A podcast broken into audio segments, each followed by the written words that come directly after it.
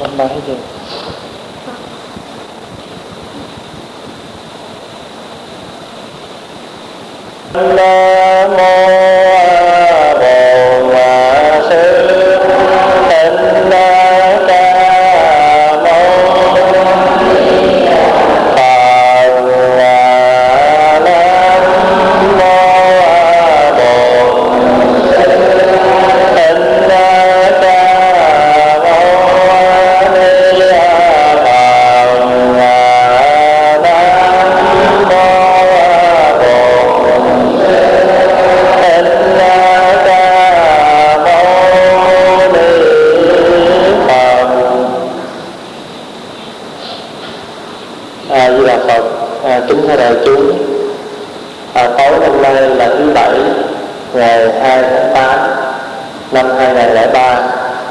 Sáng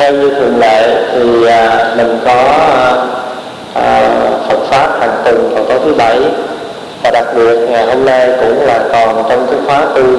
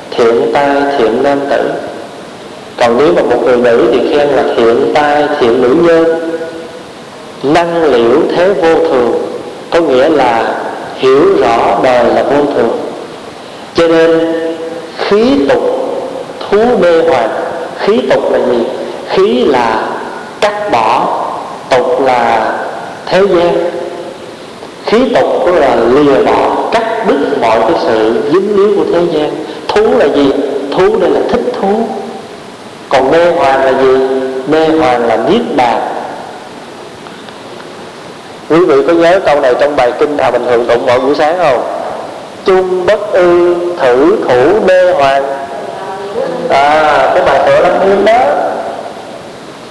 mô hòa từ cái chữ Nibbana, tiếng Ấn tiếng Phạn gọi là Nibbana, âm lại là mê hoàng. Mê hoàng là gì? Mê hoàng dịch là nhiệt độ, Niết bàn cũng dịch là nhiệt độ. Diệt cái gì? Diệt phiền não độ sanh tử. Hai chữ diệt độ nó có nghĩa vậy đó, diệt phiền não độ sanh tử.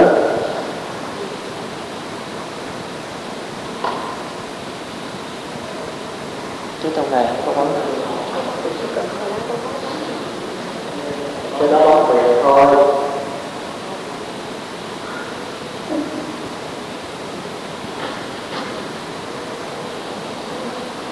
Cho đi bấm kiểu này là người ta chết hỏi sao vậy, bấm rồi mà, nhưng mà bấm nhầm tử huyệt.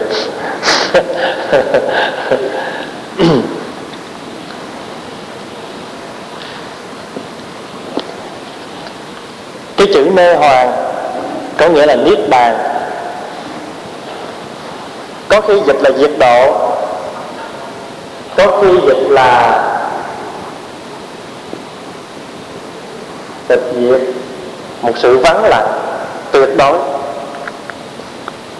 Thì người nào mà trong lòng họ cái chữ niết bàn ở đây á, nó không có nghĩa là rời bỏ thế gian rồi chạy qua cái nơi nào đó là gọi là niết bàn, mà thế tục là mình đã rời bỏ, mình ở trong cái nơi chốn thường thanh tịnh, cho nên gọi là niết bàn. Giống như sa di có ba nghĩa vậy đó. Sa di ba nghĩa, nghĩa gì? Gọi là nghĩa tức từ cần sách cầu tịch. Cầu tịch là cầu cái gì? Cầu cái sự vắng lặng. Mà cầu sự vắng lặng tức là cầu niết, cầu niết bàn. Cái người đi tu á, làm sa di á, là phải siêng năng, cho nên vô làm công quả chết bỏ. Ở siêng năng. Tại sao vậy? Bởi vì mình tu, đầu khi mình vô tu á, là mình cần phải tạo những cái phước. Chúng ta cần phải tạo phước. Và chính vì tạo phước cho nên không có một cái công quả nào trong chùa mình không làm. Việc lớn, việc nhỏ gì mình cũng phải làm. Đổ rác, quét nhà, chùi cầu, tất cả mọi việc đều làm hết. Rồi sau này để làm chi? Bởi vì sa di á, là thèm than của tỳ kheo. Mà tỳ kheo là vì gì? Tỳ kheo là một cái người, nghĩa là trên cầu Phật đạo, dưới cứu độ chúng sanh. Cho nên khi mà người ta vô truyền giới tỳ kheo đó, người ta hỏi rằng, trả lời cái bổn phận của sa di, không biết trả lời thì người ta đâu có cho thọ giới, người ta đuổi về. Mà đuổi về người ta còn phán thêm câu nữa: thân làm sa di mà bổn nguyện của sa di không biết, sa môn khó làm sao mà làm cho nổi. Ông hãy đi về học lại đi, khi nào mà biết rồi lên đây mà thọ giới. Luật nói như vậy rõ ràng. Cho nên một người sa di á, 5 năm đầu phải làm gì? 5 năm đầu chỉ có thể học giới luật thôi. Trong nguyên văn luật nói như thế này: Phật chế sa di ngũ hạ dĩ tiền, chuyên tinh giới luật, ngũ hạ dĩ hậu, phương đại tính giáo tham thiền. Phật dạy bổn phận người sa di là một người mới tu đó, 5 năm đầu tiên chỉ có thể học giới luật mà thôi. Ngũ hạ dĩ tiền, chuyên tinh giới luật, tức là chuyên nghiên cứu và tinh tường cái chuyện giới luật. Ngũ hạ dĩ hậu, năm hạ tức là ý đến 5 cái năm sau đó, 5 mùa hạ rồi 5 hạ về sau mới được nghe kinh tham thiền hoặc là thính giáo tham thiền. Như vậy thì mình mới biết được rằng cái giới luật của một người đi tu khi mới vào tu nó quan trọng lắm. Cho nên một người tu đó, quý vị thấy không, cái người đó tu hành sao mình không cần biết, nhưng mà nếu họ chỉ cần hành trì hoài nghi thôi thì quý vị thấy con người họ đẹp không? Con người họ đẹp ra, đắp tấm y vô mà đi cả hãy là có, không? Thành thử ra đắp tấm y vô là phải ta gọi là sao? Gọi là đường tăng tướng, dung mạo khả quan. Đường tăng tướng là sao? Tức là đường cái tướng người tu, tướng tăng. Dung mạo khả quan, dễ coi. Dung mạo dễ coi, khả quan là dễ dòm, dễ ngó đó. Đó. Còn bây giờ mình thì sao? Đường tăng tướng, dung mạo khả nghi. Đó. Vì vậy cho nên đó, quý vị mới thấy khi mình đi tu á, các tổ khen mình, khen nhiều lắm. Khen mình làm nào là một cái người nghĩa là thiện tai đại trượng phu. Thiện tai đại trượng phu, dám cắt cái mái tóc của mình, cắt ái từ sở thân, tức cắt ái từ sơ thân, cắt bỏ những cái ái từ, bỏ những cái người thân kẻ sơ, tức là không có còn cái vấn đề thân với sơ nữa, mà lúc đó mình đối xử với mọi người đồng đẳng như nhau. Cắt ái từ sơ thân, xuất gia hành Phật đạo, đi tu để làm việc Phật, nguyện độ tất cả mọi người, nguyện độ nhất thế nhân. Và tài sản của người đi tu là gì? Ba y mấy bát? Một bát thôi. Rồi sau này quý thầy đùa, quý thầy nói rằng cái bài này đã lâu lắm rồi, chắc cũng khoảng 15 năm có rồi. Quý thầy đùa như thế này: ba y bình bát một tivi. Rồi ba y bình bát một tivi. Hồi cái thời mới qua đó đâu có Phật tử tới, mà đâu có mấy sư cô, đâu có ai vô chùa công quả đâu, thành thử phải thêm câu nữa: dưa muối tương chao chẳng qua mì. Tại vì đi học về là chế mì gói ăn thôi. Rồi lúc đó là phải học tiếng Anh, chiều nào đi học về cũng bật cái tivi lên ngồi tập coi tin tức, nghe tiếng Anh, rồi tập luyện theo cái giọng trong đó. Cho nên ba y bình bát, rồi thêm cái nữa nghe. Ngày xưa ta nói ba y bình bát một vali. Bây giờ qua đây tại phải học tiếng Anh cho nên ba y bình bát một tivi, dưa muối tương chao chẳng qua mì. Nhưng người ta đâu có hiểu. Thế là sao? Thì kể chỉ có tivi là kênh hết, mà thiên hạ phiền ta có xá chi. Người tu là cái người rằng bình bát hương ngàn nhà, thân chơi muôn dặm xa, mắt xanh xem người thế, mây trắng hỏi đường qua. Gọi là gì? Người tu là cái người nhất bát thiên gia phạn, một bát cơm ngàn nhà. Đúng vậy không? Con bình bát thôi, nhưng mà mỗi ngày đi xin cơm của cả ngàn gia đình để ăn. Gọi là nhất bát thiên gia phạn. Phạn là cơm đó. Nhất bát thiên gia phạn, cô thân vạn lý du. Một mình mà đi khắp chốn hết. Cô thân vạn lý du, kỳ vi sanh tử sự. Chỉ vì cái chuyện sanh tử thôi. Giáo hóa độ xuân thu, tức là đi từng nhà, đi xin không phải là tại nghèo đói hay là tại vì thiếu ăn thiếu mặc, mà đi xin để mà làm một người khất sĩ, không phải. Mà đi xin đó là gì? Mà xin đủ ăn để nuôi thân qua ngày, mượn cái duyên đó để giáo hóa cho mọi người. Quý vị hiểu không? Cho nên gọi là giáo hóa độ xuân thu. Đi xin đó không phải là tại nghèo, tại đói, mà đó là một hình thức gieo duyên với Phật tử. Thí dụ bây giờ Phật tử thì cần giáo pháp, cho nên Phật tử xin cái gì? Phật tử xin giáo pháp. Còn quý thầy thì xin cơm để nuôi thân. Đó, cho nên quý vị thì có gì? Có tài thí. Còn quý thầy thì có pháp thí. Cho nên giữa cái tài thí và cái pháp thí, hai cái đó nó không có khác. Chứ gọi là tài pháp nhị thí, đẳng vô sai biệt. Đó, để quý vị cho nên một cái người tu là cái người mà được khen ngợi, là cái người năng liễu thế vô thường, hiểu được đời là vô thường, khí tục, lìa bỏ những cái phàm tục, thích thú cái chỗ yên tĩnh. Công đức nan tư nghì, công đức nói không hết. không có suy nghĩ, không có nghĩ cùng được, đó là đang tư nghị. Thì khi đó một người sa di mới có một cái tấm y, phải không? Người sa di có một cái tấm y thôi, chưa phải là tỳ kheo, cho nên không có ba tấm y. Cái y mà quý vị đang đắp đó tên là mang y, cái y mà sa di hoặc mang y. Mang y, cái hình thức của tấm y đó là một cái tấm vải, và chỉ có một cái đường ở ngay giữa thôi. Quý vị có nhớ tấm y phải không? Thì có tấm y như thế này, thì ở đây nó có bốn cái đường, có cái đường này, rồi chính giữa này có một cái lằn. Thì cái chính giữa này, cái y này là y ruộng phước mà, phải không? Hôm trước mình nói đó, cái y với thầy đáp là cái y ruộng, cái y phước, cái ruộng phước.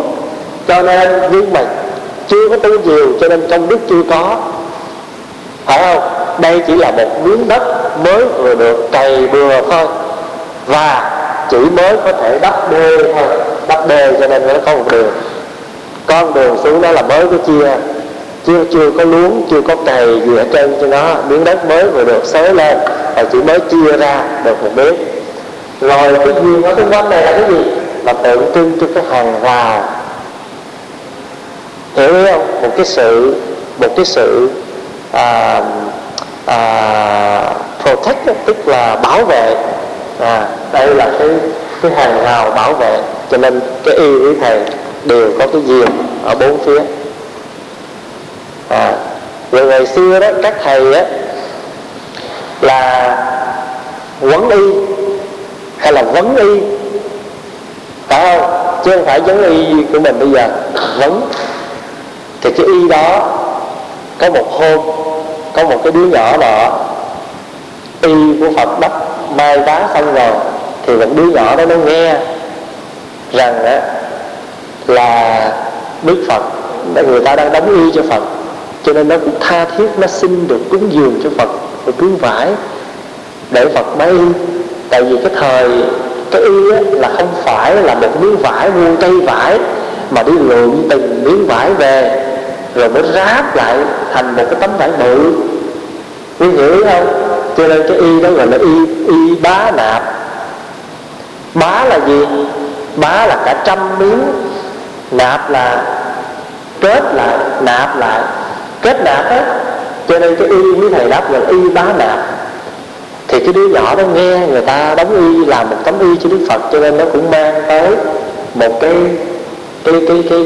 tấm vải. Thì lúc đó Phật mai y xong rồi, nhưng mà nó tha thiết quá đi, cho nên Phật mới nói ngạ nan, thôi không có sao, đó là lòng thành của đứa nhỏ, thôi thì bây giờ đắp thêm miếng ngay cái chỗ vai nữa. Cho nên bây giờ quý vị thấy không, cái y của quý thầy nó có hai cái miếng mai nhỏ xíu kết lại thành hạnh miếng đó, nhớ không?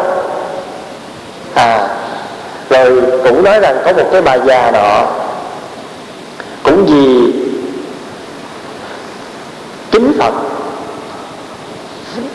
cúng dường một cái miếng vải để mà mai, nhưng mà lúc đó mai y cũng xong rồi, cho nên Phật cho đem một miếng đó vô. Cho nên cái miếng chỗ đó tên gọi là cái miếng bần bà. Bần là gì? Bần là nghèo, bà là bà lão đó. Cái miếng vải của bà già nghèo, cho nên ngay cái khúc đó tên gọi là cái bần bà.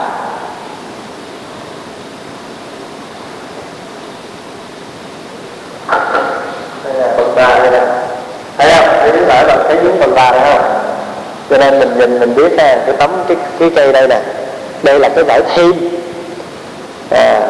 đây nè, nó ta mang thêm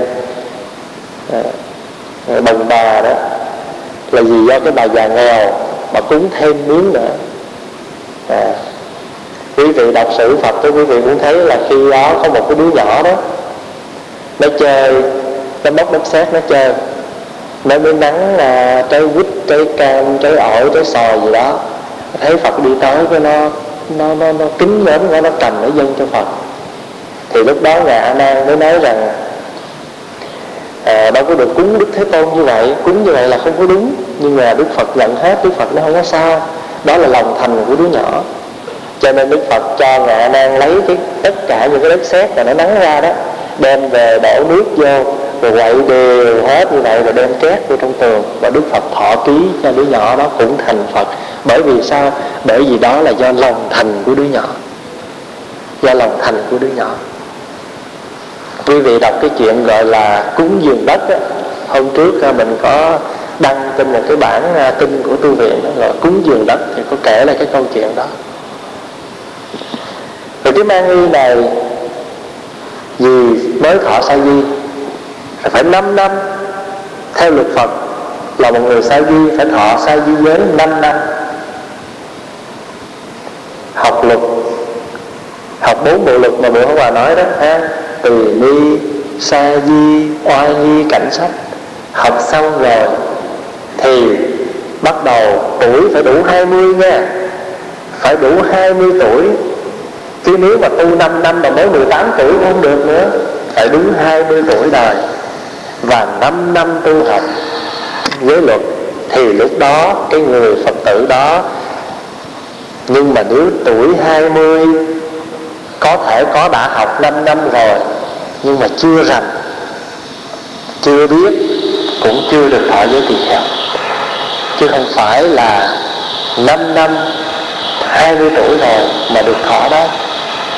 Nếu cái vị bổn sư kỹ đó là phải như vậy.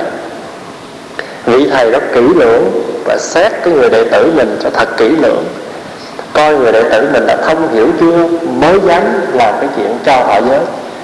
Còn nếu như trường hợp mà chưa gì hết, nếu xuất gia có 2-3 tháng hay năm gì đó mà cho đi thọ giới đó là illegal, chưa có đúng luật. Thành tử đời bây giờ đó tu không phải tu giống như là cái gì nó cũng technology đó, cái gì cũng hiện đại hết rồi. Cho nên người tu cũng hại điện luôn. Hiện đại là hại điện chứ gì nữa. Cho nên đó, tập sự cũng vậy, cũng phải thời gian. Để chi? Để mình có nhiều thời giờ mình nhìn lại cái tâm mình. Cái chuyện mà mình quỳ ở trước đây này, nhá cái kéo này, đẩy 2-3 rẹt đầu cái cọc, mua bao nhiêu tấm vải về may cũng được hết. Cái chuyện nó mau lắm. Còn cái chuyện tu là một cái chuyện cả đời. Cho nên đừng có vội, đừng có gấp, mà chúng ta cần phải có nhiều thời giờ. Để chi? Để hỏi lại mình, are you sure? Chắc chưa?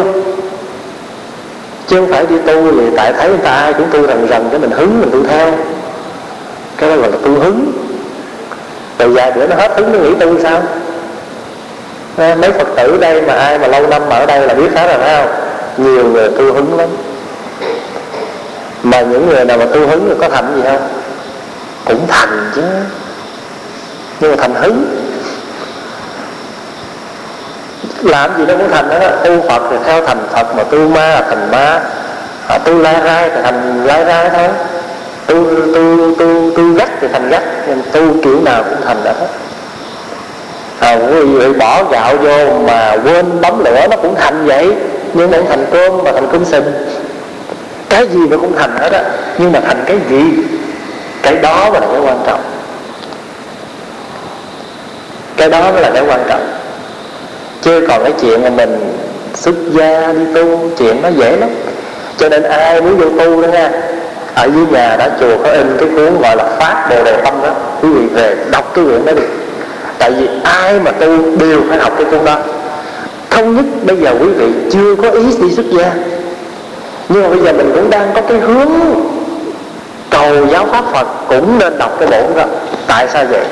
Để mình nhìn lại mình rằng mình đang phát tâm tu Phật là phát tâm gì? Phát tâm tà hay tâm chánh, tâm chơn hay tâm ngụy, tâm tiểu hay tâm đại, tâm thiên hay tâm viên? Đó là 8 cái tâm mà trong Bồ Đề Tâm đó đã nói.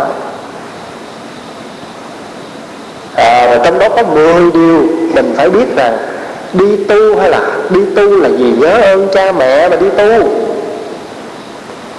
Vì nhớ ơn Phật mà tu nhiều lắm. Trong đó trời, mấy cái lời trong đó nghe thiệt hiền nói đau đớn lắm.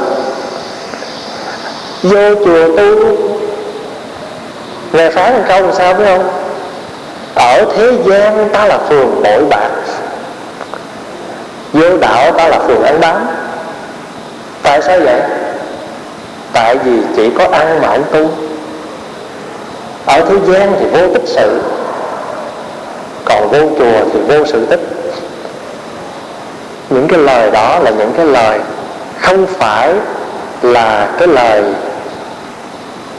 nặng nề, nhưng mà thật sự đó là những lời nhắc nhở chân tình. Mà Ngài nói bằng cái gì? Ngài nói bằng cả cái tâm thành của Ngài. Cho nên Ngài nói tôi khóc chảy máu mắt. Thiệt hiền tôi là một kẻ bất tiếu, lại ngu hèn, khóc mà lại xin đại chúng gia tâm mà lắng nghe cho. Đó là cái lời mở đầu của cái quyển Phát Bồ Đề Tâm. Thì quý vị cần phải nên đọc cái quyển đó, Phát Bồ Đề Tâm. Đọc đi, đọc một lần chưa thấu, chưa thấm đâu.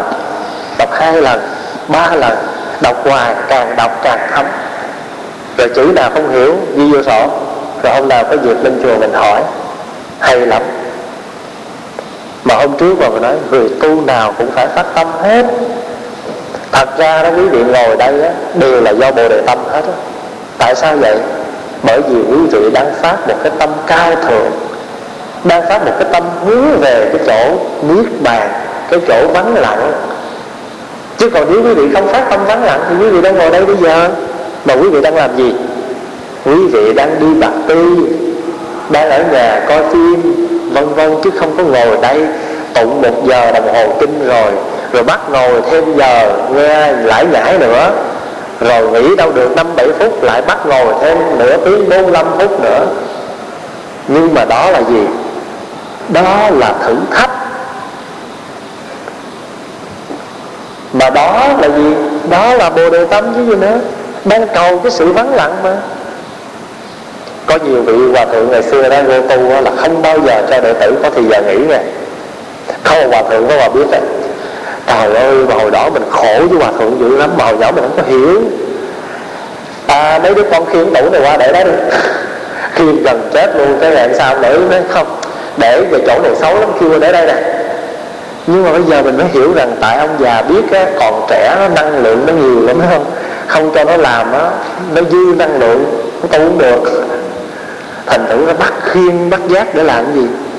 Để mà cho tiêu hao cái năng lượng đi. Còn bây giờ đó mình bắt đó, làm này làm kia cho nó bớt cái năng lượng. Nhưng mà ở đây thì đâu có việc gì đâu, nhiều làm. Mùa hè thì chạy xe đạp, chạy bộ cho nó bớt. Còn mùa đông thì đi ra xúc tiết.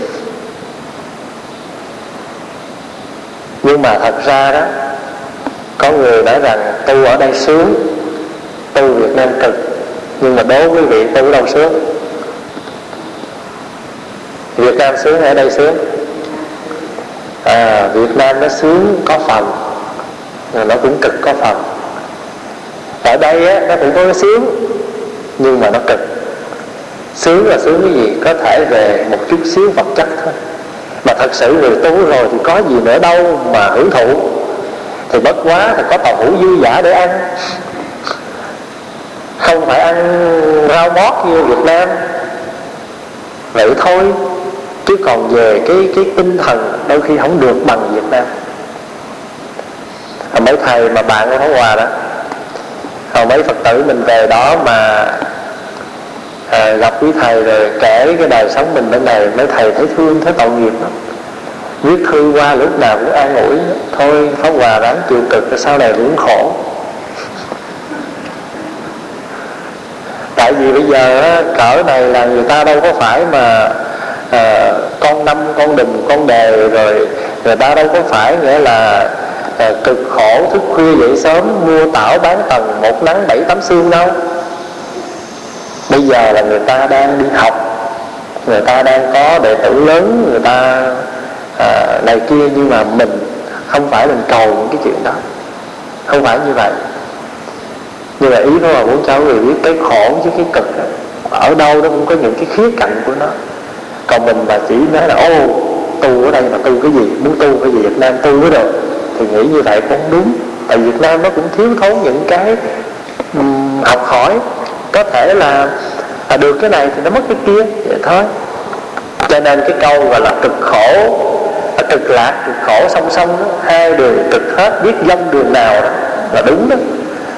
Hai đường đều cực, biết dông đường nào.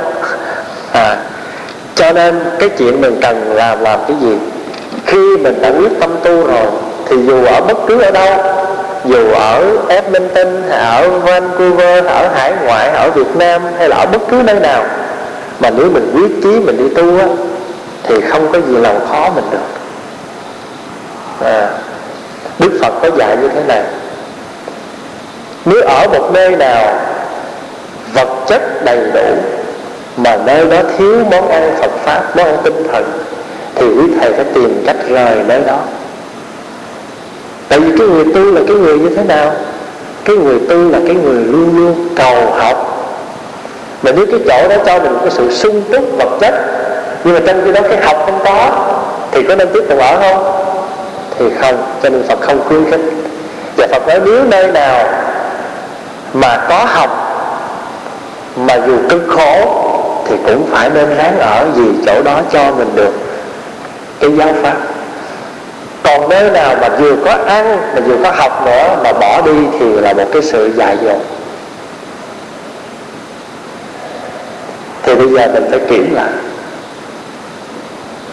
Cho nên cái chuyện tu hành đó, nó dài, nó là một cái chuyện gì? Cái chuyện gọi là 1001 đêm. Quý vị có đọc cái cuốn đó chưa? Chuyện 1001 đêm nó có nghĩa là hết chuyện này tới chuyện khác, hết chuyện khác tới chuyện kia, như vậy hết. Cho bây giờ mà nói Pháp Hòa ngồi đây mà tâm sự cuộc đời tu hành với quý vị thì ngày này ngày nọ kể hoài kể hết đó, hết chuyện, đủ thứ chuyện hết, chuyện buồn, chuyện vui, chuyện đủ thứ chuyện, không bao giờ hết. Đó là một sự tâm sự. Cái chuyện tu là cái chuyện đời sống hàng ngày mà, chứ có hoài. Bây giờ đó là cái phần tâm sự thôi. Bây giờ mình đi vào trong cái chi tiết của cái chuyện bổn phận của mình hiện giờ một chút xíu. Thì khi mà một người đi tu phát tâm rồi thì trước nhất cái giai đoạn của người đi tu thứ nhất là phải làm tịnh hạnh nhân. Tịnh hạnh nhân là gì? Tức là cái người đó đang có cái ý muốn đi tu, cho nên vô chùa tập sự. Hiểu ý không? Ví dụ giống như là Tâm Ngọc bây giờ vậy đó, gọi là tịnh hạnh nhân đó. Tịnh hạnh là gì? Tịnh hạnh là cái người, nhân là người đang thực tập cái hạnh thanh tịnh, cái việc làm thanh tịnh. Tịnh hạnh nhân này vô chùa ở thời gian có thể 6 tháng, có thể 1 năm. Và sau khi được quý thầy hay là một vị bổn sư thấy cái khả năng người này có thể kham được cái chuyện tu hành, thì bắt đầu mới làm cái lễ đầu tiên là cái lễ thế phát. Thế phát là lễ làm sao? Thế phát là cạo đầu đó, phát là tóc. Làm cái lễ thế phát. Làm cái lễ thế phát xong rồi thì cái người đó đó, nếu chưa có cái giới đàn thì người đó bây giờ đã được xuất gia rồi. Được xuất gia rồi nhưng mà chưa thọ giới nha. Chưa có thọ giới, được thế phát thôi. Rồi sau đó nếu như trường hợp ở chùa đó có tổ chức luôn cái giới đàn, thì sau khi thế phát rồi thì cho cái người đó được thọ giới sa di liền. Còn không á thì lại phải trải qua 1 năm hoặc 2 năm ở cái hình thức gì? Hình đồng sa di. Hôm qua mình nói đó. Hình đồng là gì? Là cái hình tướng đồng với cái người sa di, nhưng mà thật sự thì chưa phải là sa di. Hình đồng sa di giống như chú Trung Như bây giờ vậy đó. Rồi đây là lễ Du Lan, đây là chú Thanh Tuấn cũng được xuất gia và làm hình đồng sa di. Khoảng 1 năm thì mấy chú sẽ được, khoảng từ 15-16 tuổi thì các chú sẽ được thọ sa di. Lúc đó mới cho đắp cái sa di. Đắp sa di đó bắt đầu thời gian đó là chuyên học luật. Còn những cái cuốn như là Bát Nhã, Lăng Nghiêm, Niết Bàn hay là những cái cuốn gì không cần biết, thời gian trong vòng mấy năm đó là không được đụng như những cuốn đó, để cái thời gian học luật. Cho nên nó nói với Pháp Hòa đó là chỉ chuyên cho mấy chú nghiên tầm những cái chuyện căn bản đó thôi. Tại sao vậy? Bởi vì cái đó là máu huyết của người tu, cái đó là xương tủy của người tu. Mà vô tu mà không nắm được cái máu huyết, không sống được. Cái đó là cái gì? Cái lẽ sống của người tu mà không sống được với cái đó, không đem cái đó vô trong người để mà sống thì làm sao có thể học cái thứ khác được. Cho nên là mình cho mà học kinh là nó sai nguyên tắc, phải cho học luật.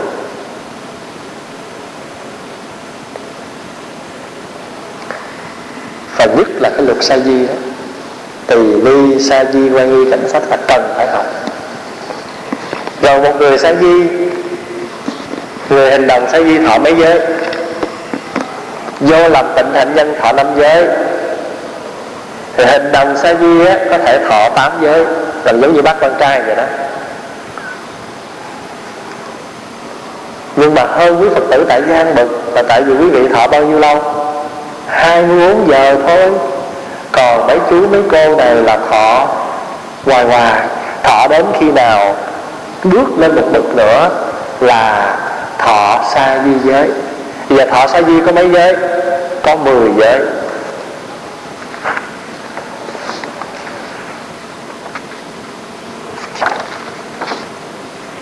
Thứ nhất là cái người thọ sa di giới là suốt đời không được sát sinh. Được trong luật gọi là trên từ chư Phật thánh nhân, dưới đến sư tăng phụ mẫu, bò bay mé cửa côn trùng, thể loài nào có mạng sống là chúng ta không được giết. Giết nó có 4 cách: cố ý giết, xúi người ta giết, thấy người ta giết mà vui mừng, cố ý nè, xúi nè, hoặc thủ, hoặc tự thủ, hoặc giáo tha thủ, rồi dạy người ta giết, xúi đó, rồi thấy người ta giết mà vui mừng.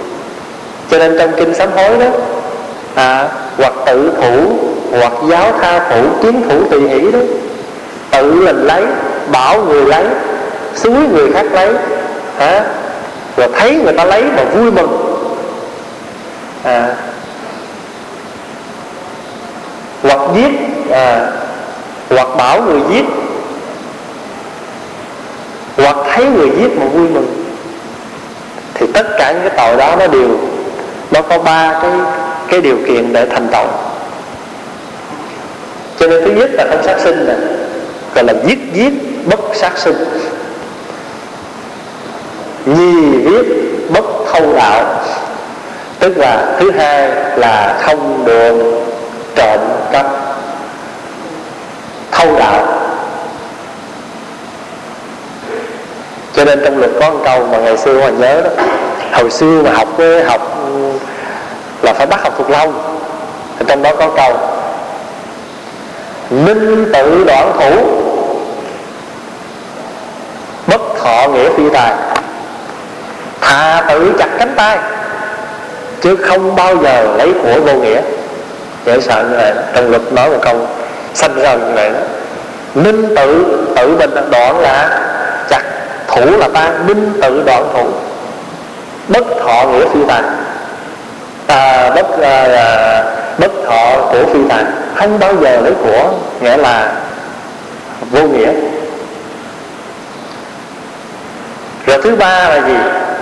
Tài biết, không sát sinh, không trộm cắp, không gì trật rồi làm sao ta dám được, không có dâm dục, cái đó gọi là bất dâm. Nghe các Phật tử thọ giới bác con trai là bất dâm rồi, chứ không phải là tà dâm nữa. Tại vì Trong luật nè, quý vị nhớ đó, chỉ có người thọ năm giới nó cấm việc tà dâm, còn người xuất gia là phải bất dâm, tức là dứt hẳn sự dâm dục, chứ đừng nói tà dâm nha. Rồi bữa nào ấy nó nói đâu có, con đâu có bà con tránh hả? Cho nên gọi là bất dâm. Thứ tư là gì? Không có đối giới. Ngày xưa đó Phật không có cho ăn cắp, rồi thì trong lúc đó, trong giáo đoàn của Phật có một ông thầy, ông làm quan ngày xưa, cho nên Phật xây qua Phật hỏi theo như là luật pháp của nhà vua đó, ăn cắp bao nhiêu mới thành tội? Nói dạ ăn cắp những cái món hàng nào mà trên 5 tiền trở lên đó, từ 5 tiền trở lên là thành tội, còn dưới 5 tiền thì tùy theo tội, giống như cái món hàng đó nặng nhẹ là xử, cho nên nhiều khi cũng tha thứ. Phật mới kết vô câu nữa gọi là không ăn cắp trên 5 tiền. Người không lẽ cho ăn cắp dưới, thôi giờ con ăn cắp là 4 tiền thôi, nhưng mà nhiều lòng. Giống như mua đồ xe đó, hay limit đó, cho người có 5 mà cái mình đi lại 5, lại quầy này mua 5, cái lát mình quẹo vô qua cái quầy tính tiền khác là vớt thêm 5 nữa, một lát cái nó ra xe mình là mình có tới mấy chục.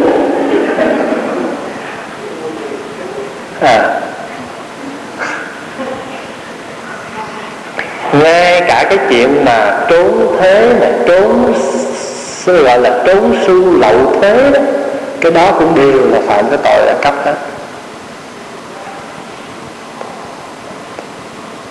Trong luật kể có một thầy, ông tiên chứ, quý vị biết không, thường tiên á, họ có cái sợi dây mà họ đi đâu nó cũng lắc, sợi dây nó đeo, biết không? Mấy ông tiên là đi bay hay có mấy cái sợi dây lòng thòng đi theo đó, biết không? Đấy nè, đó thấy không? Thấy mấy cái sợi dây mà người quấn trên đầu, mấy cái sợi xung quanh họ đó, cái dây đó là gọi là dây gì biết không? Cái đó là gọi là dây thần thông, chứ không phải nó là họ điệu, họ mang cái dây lết lết của đất chơi đâu, dây thần thông đó. Họ bay được hay không đó, hiểu không? Họ biến phép được không là nhờ với cái dây thần thông đó, hiểu không? Cái đó gọi là dây thần thông. Cái thì có một ông, trong luật kể có một cái ông tiên, bữa nọ ông gọi là trời, ổng là thuộc hàng cõi trời mà gọi là trời gì mà gần nhất, trời Tứ Thiên Vương, gần mình nhất. Ông bay qua một cái hồ, thấy mấy cô đang tắm ở dưới hồ, ông thấy đẹp quá, ông khởi cái tâm, trời ơi sao mà đẹp dữ vậy. Chỉ khởi cái tâm vậy thôi, đứt dây thần thông té cái đòn.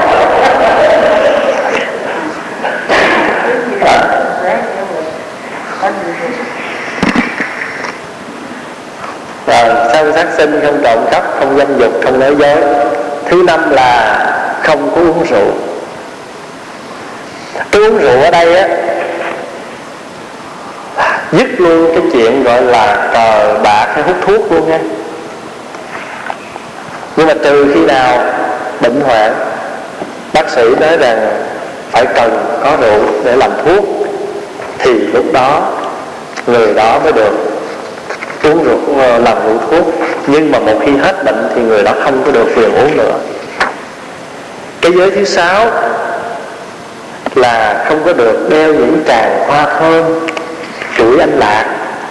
Cho nên là hôm nay nhắc mấy lần mà cũng còn thấy lai ra ha. Cái đó là nhắc thiệt đó, ai còn là phải tháo ra đi, không thôi phạm giới á nè, dĩa nè.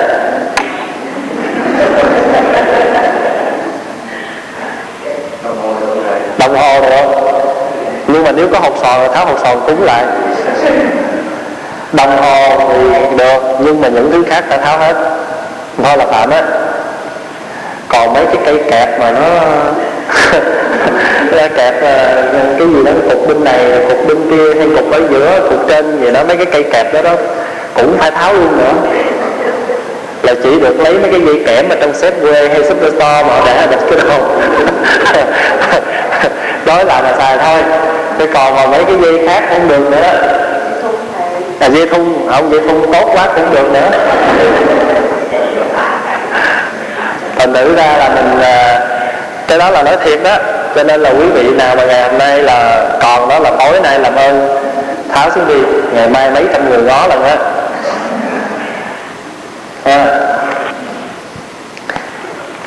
Mình không tu, thôi tu rồi nó phải ra tu chứ. Giờ cho kệ để tóc rồi mà còn lợi dụng lắm em. Cho để tóc rồi là du di rồi, phải không? Cho nên là những cái khác là mình phải biết đi. Không phải, bởi vì mình tu rồi mình phải làm đúng cái hả? Để chơi cái dây thun thì ok, đừng lấy dây địch lên được rồi.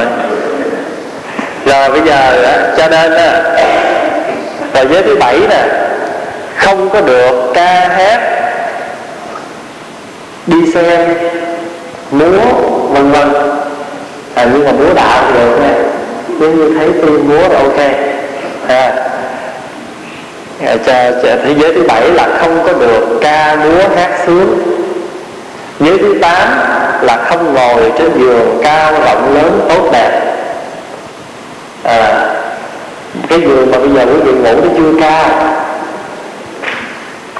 cái đó gọi là băng bét, chứ chưa phải gọi là giường cao. Giường cao là như thế nào? Giường cao có nghĩa là một cái giường một mình nằm, nhưng mà nó cao lên, có thể là giống như cái vườn, cái giường của ông vua nằm vậy đó, và rộng lớn thì không được. Cho nên á, đúng nguyên tắc người tu á là phải nằm cái gì quý vị thấy không? Nằm cái gọi là cái đơn.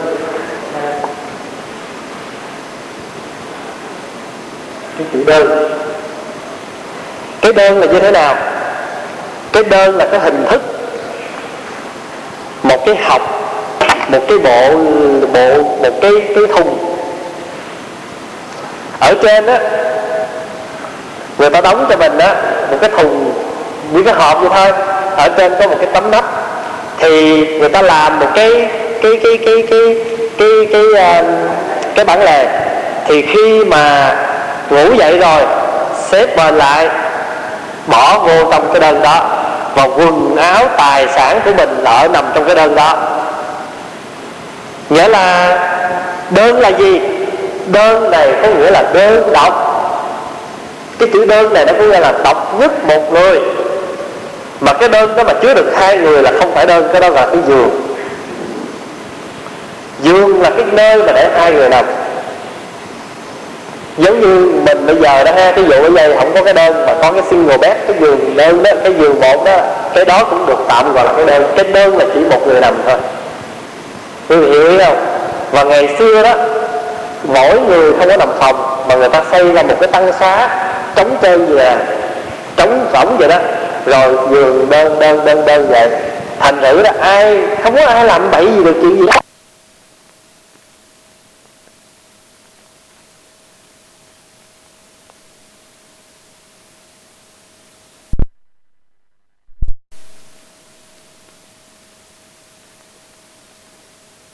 Hơn đơn nữa. Tối Pháp Hòa có ba cái miếng phòng cụ này nè, Pháp Hòa may một cái tấm vải như cái bao gói vậy, chọt ba nó vô, ba anh này vô, rồi cái sáng cái là Pháp Hòa xé cảnh lại và nhét góc. Tối ngủ là Hòa trải ra, Pháp Hòa nằm vô trong đó, không có nhúc nhích, nằm vô trong đó ba miếng đó thôi, không hơn không kém. Bây giờ cứ nằm như vậy. Và ngày xưa ở trên chùa cũ á, thì có cái đơn, đóng cái đơn rồi sau đó Pháp Hòa cũng cúng dường cho mấy cô. Mấy cô nằm nè, bây giờ là Pháp Hòa có trong phòng để cái giường vậy, chứ là để cho quý thầy khách tới là nằm thôi. Còn thân mình là cứ tối là cứ trải ba cái tấm cỏ cụ đó ra mà ngủ.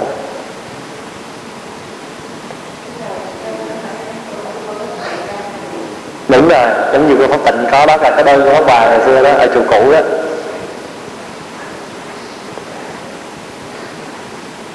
Giới thứ 9 là không có được tan phi thời. Cái chữ phi thời ở đây á, nó có cái lý do là không ăn quá giờ ngọ. tức là không ăn quá ngọ, ăn ngàn bữa thôi. Cái lý do tại sao Phật chế ăn ngọ là bởi vì thời của Phật Ấn Độ rất là nghèo, nghèo hơn Việt Nam nữa, mà mình gọi là nghèo rất bằng ơn. Thì người ta sáng với thầy đi khất thực đó, thì người ta phải dành dụm dữ lắm, người ta mới có đủ, người ta cúng cho quý thầy ăn những bữa trưa. Rồi quý thầy bây giờ ăn không làm gì hết, đi tới nuôi trong chùa xong cái chiều cái sắp chén đi xin nữa. Thì tội nghiệp người ta quá, người ta nghèo mà người ta đâu có ăn đâu, mình xin 2 cữ. Cho nên Phật chế chỉ được ăn 1 cữ thôi, để bớt cái phần ăn đó, để cho cư sĩ ông ngoài đời họ ăn. Đó là một lý do. Thì cái lý do thứ hai á, là bởi vì mình ăn chiều á, thì nó hay làm cho mình dễ buồn ngủ, mệt mỏi trong người. Cho nên buổi tối, buổi chiều khó ngồi thiền được, mà có ngồi đi nữa cũng gục. Nói vậy không có nghĩa là bắt quý vị mình ha, nhưng mà không phải nói thêm cái lý do. Cái thứ ba là gì? Là có một hôm có cái thầy đó, thầy đen thui nè, và chiều chạng vạng thầy tới nhà ta, cái thấy lủi để vô, cái bà chủ nhà bà tưởng ma, bà hét lên. Rồi có hồi lòi ra là ông thầy, mà Phật không cho đi khất thực buổi chiều. Rồi cái lý do nữa là có một lần thầy này đi khất thực buổi chiều, cái đi vô nằm cái buổi đó thì cái bà chủ nhà bà đang ngủ, mà bà mặc đồ hơi mỏng manh, cho nên thầy này bước vô thấy vậy không giật mình, cái ông quấn quá rồi ông đi ra. Thì không may cho ông thầy lại gặp ông chồng về tới, thì đụng vô ông chồng, thì thầy này ông cúi đầu ông lủi đi. Thì ông chồng mới thấy có một người đàn ông lạ mặt vô trong nhà mình. Bước vô nhà thì thấy bà vợ đang nằm ngủ với một bộ đồ rất là mỏng, mà cái ông đàn ông kia thì lại mới hối hả chạy ra. Như vậy thì quý vị thấy này nghi không? Nó nghi liền. Cho nên đè ông thầy đã đánh một trận. Đó là những cái lý do mà Phật không có cho đi khất thực buổi chiều. Nhưng khi đạo Phật truyền sang qua tới Trung Quốc, tới Việt Nam, thì nhất là những cái thời buổi kinh tế khó khăn, người ta không có còn cúng dường nữa, thì quý thầy đã tự túc trồng trọt. Cho nên chư tổ mới chế cho mình được ăn buổi chiều. Nhưng mà cái buổi chiều đó không phải là một bữa ăn sung túc như là cái buổi trưa, mà cái buổi chiều đó người ta gọi là ăn rất nhẹ. Cho nên trong danh từ đạo Phật gọi là dược thực. Phật trong nhà chùa gọi là dược thực. Dược là gì? Dược là thuốc, thực là ăn. Như vậy thì ăn buổi chiều đây như là món thuốc để trị bệnh, chứ không phải là để hưởng thụ như người ta quan niệm. Đây chỉ là một dược thực. Cho nên buổi chiều trong chùa gọi là dược thực. À, những cái từ này quý vị biết cũng hay, để sau này đi tới chùa nào đó người ta ghi trên bảng á, là 7 giờ tối hay 8 giờ tối gì đó thì gọi là dược thực, thì biết rằng đó là giờ ăn cơm chiều. Có khi người ta gọi là tiểu thực. Tiểu thực là sao? Ăn ít thôi, ăn nhỏ nhỏ thôi, 2-3 tô đủ no thôi. Tiểu thực. Còn bây giờ như Pháp Hòa thấy người Việt Nam mình không có bữa nào tiểu hết á. Không, mà thật á, ở Việt Nam đó ăn sáng cũng tô phở, tô hủ tiếu rồi, phải không? Còn không thiện dĩa bánh tằm đì. Đâu có cái đó, đâu có tiểu được. Cái đó giống như mình ăn ở đây, mình ăn cơm trưa cơm chiều rồi. Tiểu có nghĩa là ăn miếng bánh hay gói xôi gì đó thì không gọi là tiểu thật. Còn đằng này Pháp Hòa thấy hình như không bữa nào mình tiểu hết á.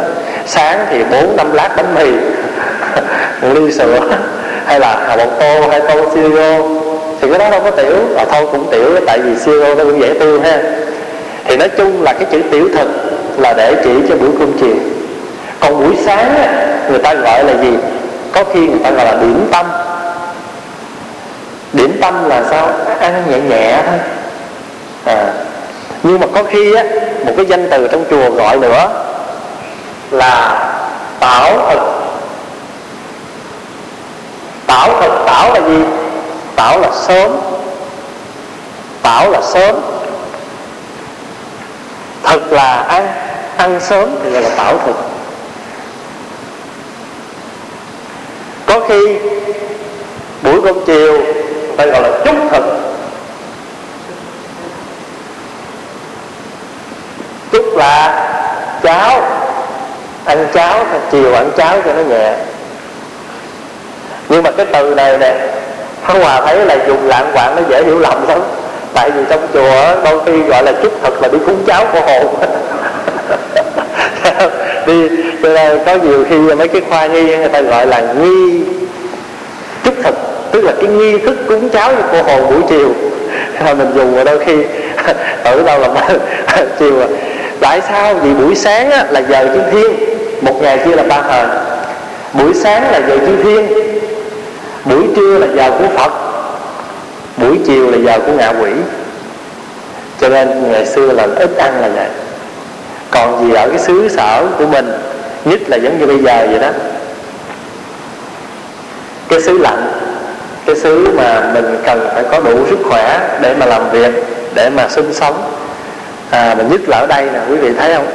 Ở Việt Nam á, mặc dù nghèo nhưng mà đi làm á, còn có chút nghỉ trưa, ngủ giấc buổi trưa. Ở Pháp cũng vậy đó, 1, 12 giờ cho tới 2 giờ đi ra đường thấy ngắm hoa.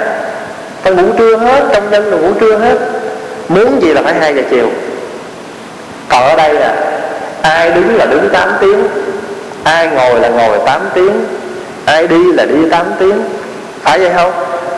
Tại cái gì rồi là người đó phải làm đủ 8 tiếng mà rất là nặng nhọc. Rồi về nhà đó đâu phải là mình có ba mẹ ở nhà nấu ăn cho mình sẵn đâu. Về nhà đôi khi mình phải nấu ăn nữa đó, rồi giặt giũ nè, rồi chợ búa nè. Cho nên quý vị cảm thấy không? Đời sống ở đây á, nó cảm nó hình như á, là nó chụp giật, nó như một cái máy vậy đó. Không, hết này tới kia, hết kia hơn ở Việt Nam nhiều. Ở Việt Nam tối quý vị còn đi coi cải lương. Ở đây có nhiều khi buổi chiều tối đi làm về quý vị chưa có giờ để ngồi coi được tivi tin tức mình. Thật là như vậy đó. Ở Việt Nam mà có đoàn nào tới là mình thấy hay hay là mua vé đi coi nè. Hoặc là ăn cơm rồi còn ra là sân á, cửa nhà này ngó qua cửa nhà kia nói chuyện. Ở đây làm gì có chuyện đó, vì không có thì giờ. Nhiều khi Phật tử ham tụng thời kinh ở nhà chưa có giờ để mà tụng thời kinh nữa. Rồi cuối tuần đó là đôi khi phải làm thêm hay là phải chuyện này chuyện kia đó. Vì vậy cho nên cái chuyện là chúng ta ăn cơm chiều là thành một cái chuyện đương nhiên cần phải, chứ cái đó không có gì lỗi lầm. Nhưng mà chúng ta tâm niệm rằng đó chỉ là một món thuốc, món ăn như là một món thuốc để trị bệnh cho mình mà chúng ta không có đắm nhiễm, không có tham đắm. Ngay cả buổi trưa cũng vậy. Cho nên mình tập khi nào có ăn ngon thì chúng ta ăn ngon, nhưng mà khi nào có ăn dở thì chúng ta cứ việc ăn dở. Ăn dở thường để khi nào có bữa ăn ngon mới uống. Còn ăn ngon nhiều á, thành thử có bữa nào ăn dở cái chê đó. Cho nên con người mình là sao? Ăn quen nhịn không quen là cái chỗ đó. Mà người tu là chúng ta cần phải hiểu được cái chỗ đó để rồi mình không có cầu kỳ, không có đòi hỏi. Có thì ăn, không có là không. Giới thứ 10 là không có được tham chứa vàng bạc của báu, trừ khi nào mình giữ gìn cho tam bảo. Người tu là không có chất chứa tiền bạc. Nhưng mà thí dụ như trường hợp gì mình phải giữ một cái chức như là chức thủ quỹ, thủ bổn. Ở trong chùa gọi là thủ bổn. Thủ bổn tức là gì? Giữ kho. Thủ quỹ là người giữ tiền. Thì những vị đó cần phải giữ gìn tài sản của chùa, của một cái tự viện, thì người đó được quyền. Đó là 10 giới. Thì 10 cái giới này á, là 10 cái giới thèm than của 250 giới bên quý thầy, hay là 348 giới bên mấy cô. Đây là 10 thèm than. Như vậy thì một cái người đi xuất gia là giữ gìn. Và khi đi thọ giới sa di á, người nào mà chính thức thọ sa di thì người đó phải đủ một tấm y, một cái đải lọc nước, một cái bình bát. Bây giờ mình có cần đãi lọc nước nữa không? Mình không cần. Nhưng mà khi đi thọ giới, nhận làm một cái đãi lọc nước theo cái phép tắc. Bởi vì ngày xưa đó, Phật thấy ở trong nước đó, nó có vi trùng, cho nên Phật dạy các thầy mỗi khi uống nước đó, là phải lấy cái đãi lọc, bỏ nước vô trong cái lọc đó. Hồi xưa nó Pháp Hòa đi thọ thì kheo đó, cái khi mà đi đãi lọc nước đó, đi thọ đãi lọc nước đó, quý vị không, Pháp Hòa mình lấy tấm vải đó tự cho mình may à, không có cô nào, không có ai mà thương tình mà may cho mình đâu. Pháp Hòa mới đi kiếm hai miếng vải, Pháp Hòa gấp lại đôi vậy nè, bây giờ mới vẽ một cái hình như cái là cái đãi vậy đó, mà cắt xong rồi cái Pháp Hòa mới ngồi, Pháp Hòa may lại. Cái Pháp Hòa mới lấy cái cọng dây kẽm mà người ta gắn cái bông mai đó, mấy cây mai ở ngoài tiệm nó bán một cái nhánh 5 đồng 3 đồng gì đó, giật mấy cái bông ra đó, cái Pháp Hòa mới cắt hết cái rô đi, nó còn lại cái cọng kẽm, nó cứng muốn chết luôn.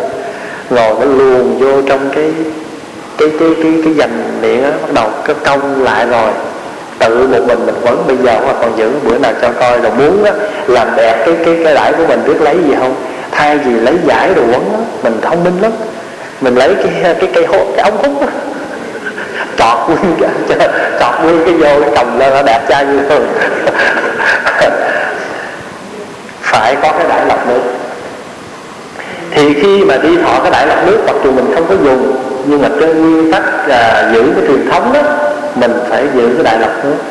Và Phật khi mình uống nước đó, có cái bài kệ cho mình nè: Phật quán nước bát thủy, bát vạn tứ thiên trùng, nhược bất kỳ thử chú, như thực chúng sanh nhục, oán phạt tất Baramani tó hà. Phật nhìn trong một bát nước có 84.000 con vi trùng. Nếu ai uống nước này mà không trì chú thì giống như ăn thịt chúng sanh. Nhược bất trì thử chú, như thực chúng sanh nhục. Uống nước này mà không trì chú thì như là mình ăn thịt của chúng sanh. Cái câu chú là án phạ tất Baramani có hai. Thì cho nên phải học thuộc cái bài chú uống nước, thì mỗi khi uống mình trì. Rồi khi mà người ta mới đưa cái đại lọc nước cho mình, thì quý thầy mới nói rằng cái đại lọc nước tiếng Phạn gọi là Bát Lý Tát La Phạt Noa. Bát Lý Tát La Phạt Noa là cái tiếng Phạn, gọi là tiếng người Tàu họ dịch là Lự Thủy Nang. Lự là gì? Lự là va lắng, thủy là nước, nang là cái vật, cái cẩm, cái vật. Lự Thủy Nang là cái vật, cái lọc, cái đồ là lọc nước. Thì khi mình thọ cái đó đó, thì quý thầy dạy mình đọc cái bài kệ gọi là: Thiện tai lự thủy nan, hộ sanh hành từ cụ, xuất nhập thường đới dụng, phương hợp Bồ Tát đạo. Lành thai đẩy lọc nước, thiện tai lự thủy nan, hộ sanh hành từ cụ, là dụng cụ bảo vệ sự sống. Hộ sanh hành từ cụ, cái dụng cụ nuôi dưỡng tâm từ bi, bảo vệ sự sống. Đứt ra vào thường cầm theo, rất là thông dụng, gọi là xuất nhập thường đới dụng, phương hợp Bồ Tát đạo. Như vậy mới gọi là hợp với đạo của Bồ Tát. Là một thứ người xuất gia phải, người sọ sa di phải cần, là cái đại lọc nước, một cái tấm màn y, và cái cuối cùng là cái bát. Cái bát là gì? Cái bát là mình nói tắt, nói theo tiếng Phạn là bát ta ra. Người Tàu dịch là ứng lượng khí.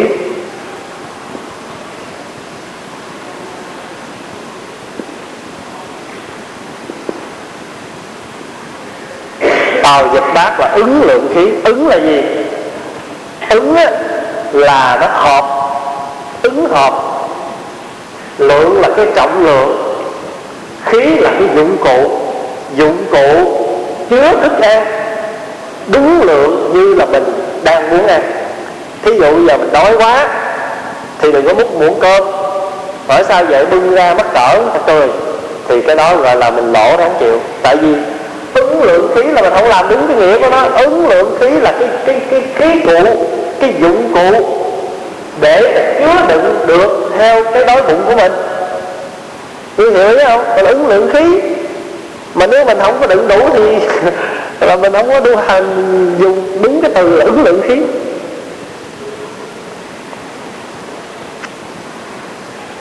Mà ngày xưa đó, cái bình bát của các thầy ở đó bự như là cái chuông bằng tổ vậy đó. Tại vì đi khất thực, mà nếu cầm cái bát khiêm nhường chút xíu vậy thì xin về ai ăn.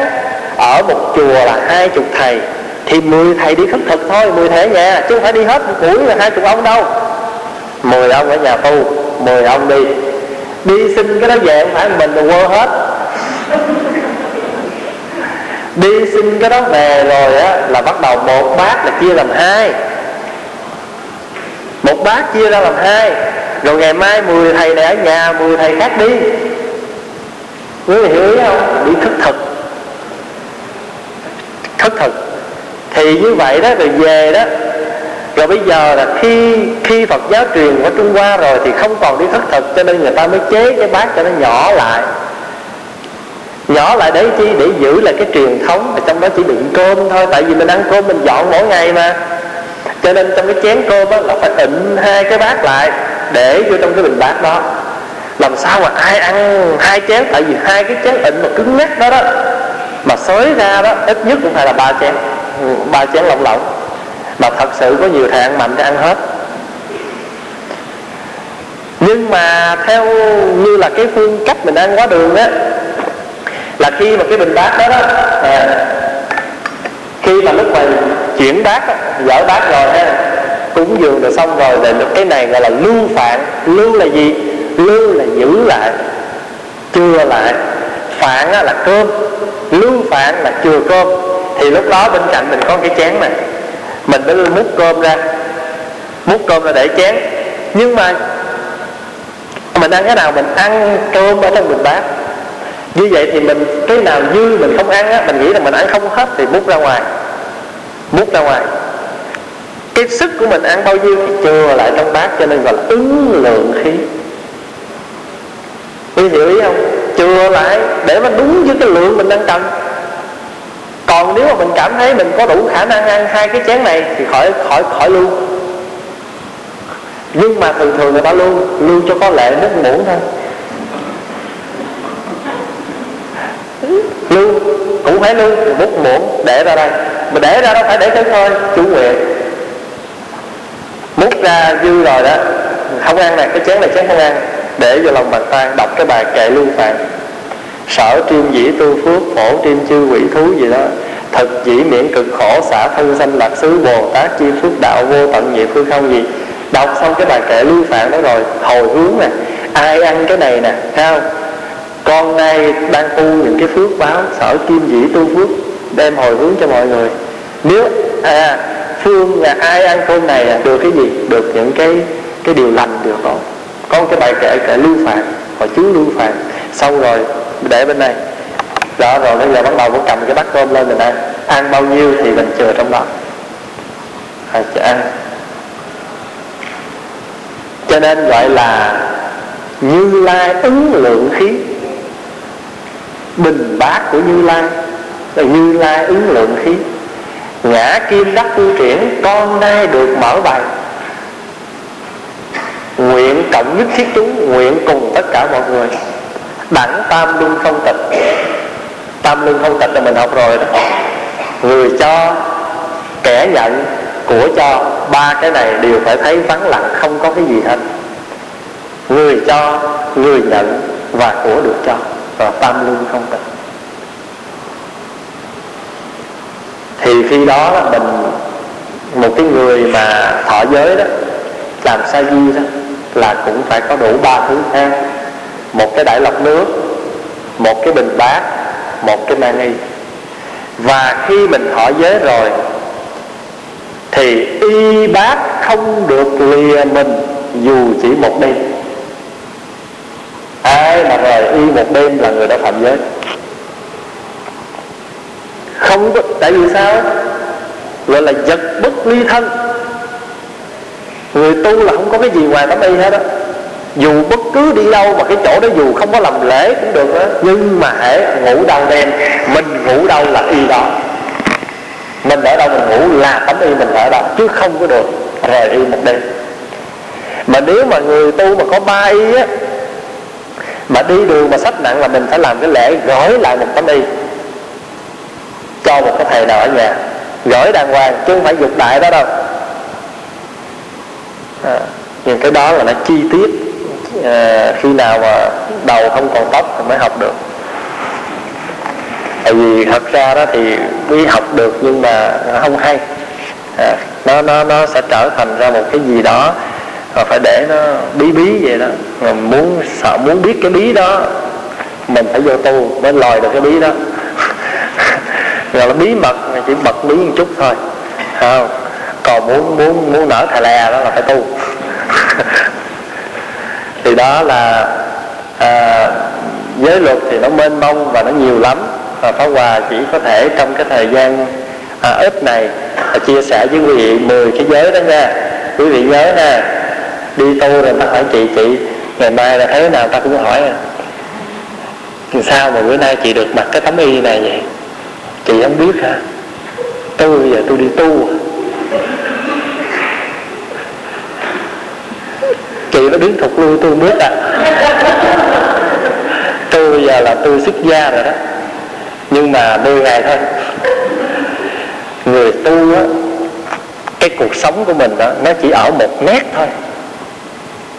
Biết tu là xuất gia, mà dụng tu là xuất gia. Chỉ có một nét thôi là quý vị thấy cả một cuộc đời nó thay đổi không? Một chữ một thôi, một nét một thôi. Biết không? Chỉ một nét thôi mà nó ảnh hưởng cả cuộc đời của mình. Cái điều đó đúng không? Rất là đúng chứ. Cho nên đừng có rung bỏ lộn dọc. Mình cầm cái viết trong tay là mình có quyền bỏ dấu sắc hay dấu quyền. Tại vì nếu mà bỏ già vô á cũng được, nhưng mà tăng già là gì biết không? Tăng già là từ cái chữ sangha đó. Sangha là tiếng Ấn Độ. Người mình âm lại là tăng già, biết không? Tăng già chứ không phải cứ tăng già với tăng trẻ. Có một cái kỳ đó, có một cái ngôi chùa nó cúng cho giáo hội, thì cái đêm đó giáo hội mới cử quý thầy đại đức trẻ cạo áo hòa để xuống để mà lãnh cái ngôi chùa đó. Cái tối lại thì quý thầy nằm kế bên nghe mấy ông trong ban trị sự mấy ông họp, nó nói trời ơi, mình gửi đơn lên giáo hội mình cúng chùa, mình cúng cho giáo hội tăng già Nam Việt, mà sao giáo hội gửi mấy thầy tăng trẻ xuống không à? Vì cái chữ tăng già đó là ta âm từ cái chữ sangha. Còn mấy ảnh đâu có hiểu cái chữ sangha và tăng già, mà ảnh tưởng tăng già là cúng cho mấy thầy già. Hiểu không? Thành thử khi mà gửi mấy thầy trẻ xuống mấy ảnh họp đó, ảnh thấy bây giờ mình tính làm sao, mình cúng cho tăng già mà gửi cho tăng trẻ thôi. Cái chữ tăng già này đây, cho nên quý vị tụng kinh nó Nam Mô Phật Đà Gia, Nam Mô Đạt Mã Gia, Nam Mô Tăng Già Gia đó. Nam Mô Phật Đà Gia là Buddha Gia, dịch âm lại là Phật Đà Gia. Đạt Ma Gia là từ chữ Đam Ma Gia. Tăng Già Gia là từ cái chữ Sangha Gia. Sangha đó, tăng già. Nam Mô Phật Đà Gia, Nam Mô Đạt Mã Gia, Nam Mô Tăng Già Gia, Nam Mô Phật Đà, Nam Mô Đạt Mã, Nam Mô Tăng Già đó. Đó là từ cái chữ đó. Rồi với thầy mới chọc, với thầy nói tăng. Thì thường với thầy truyền giới, với thầy hay giải thích đó, Phật nói cho đủ là Phật Đà, tào dịch là giác giả, Pháp nói cho đủ là Đạt Ma, Đạt Ma Gia gọi tắt là Pháp, tăng nói cho đủ là tăng già. Cái thầy mới về thầy giận, cái thầy mới nói tăng nói cho đủ là tăng già, ni nói cho đủ là ni già. Mình tăng nói cho ni mà nói cho đủ là ni già, mà tào dịch là hết ga.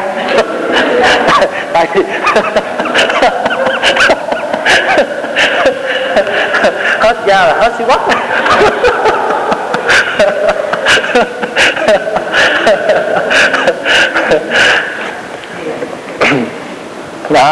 thì để mấy cái chữ như vậy đó là mình hiểu trong chùa mình hay dùng đó. Thì thôi bây giờ mình sắp hết giờ rồi, mình ngưng ở đây. Thì hy vọng rằng Pháp Hòa sẽ có dịp trở lại để tiếp tục cái lớp này. Mà học giới luật có thích không? Tại Pháp Hòa cảm thấy cái môn này nó khô khan quá. Mấy cái hay mấy thầy ghi dành đó rồi.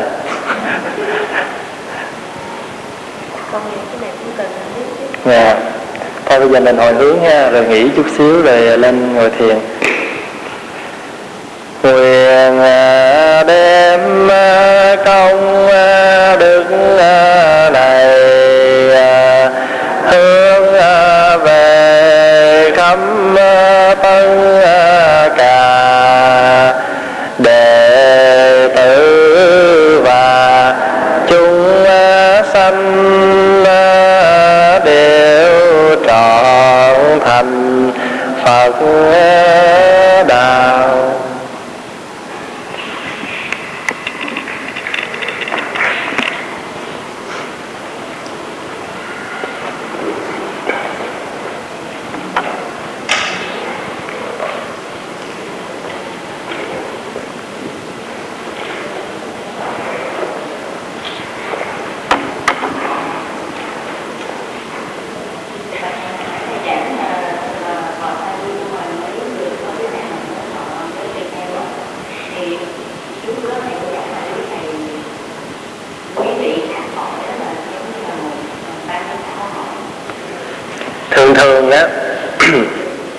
Trong một cái giới đàn á, người ta có đầy đủ những cái vị luật sư. Luật sư là gì? Luật sư tức là những cái người hỏi han về giới luật. Có những vị sẽ hỏi mình về kinh, có những vị sẽ hỏi mình về giáo pháp, có những vị sẽ hỏi mình về luật. Thì mình trả lời xong rồi người ta mới chấm điểm. Chấm điểm xong rồi mới cộng 3 cái điểm này lại, chia cho 3 môn. Mình lấy đủ số điểm là cái average của 3 môn đó mới đủ yếu tố, đủ điều kiện để được thọ giới. Cái nguyên tắc là như vậy. Và đối với bên tăng á, là thọ sa di rồi là được thọ tùy kheo, chứ còn ni thì chưa được. Ni thì sau khi thọ sa di mấy năm rồi thì phải trải qua 2 năm thọ thức so. Thức so cái này thì sau mình sẽ nói đó. Thọ thức so rồi thì mới được thọ tùy kheo ni.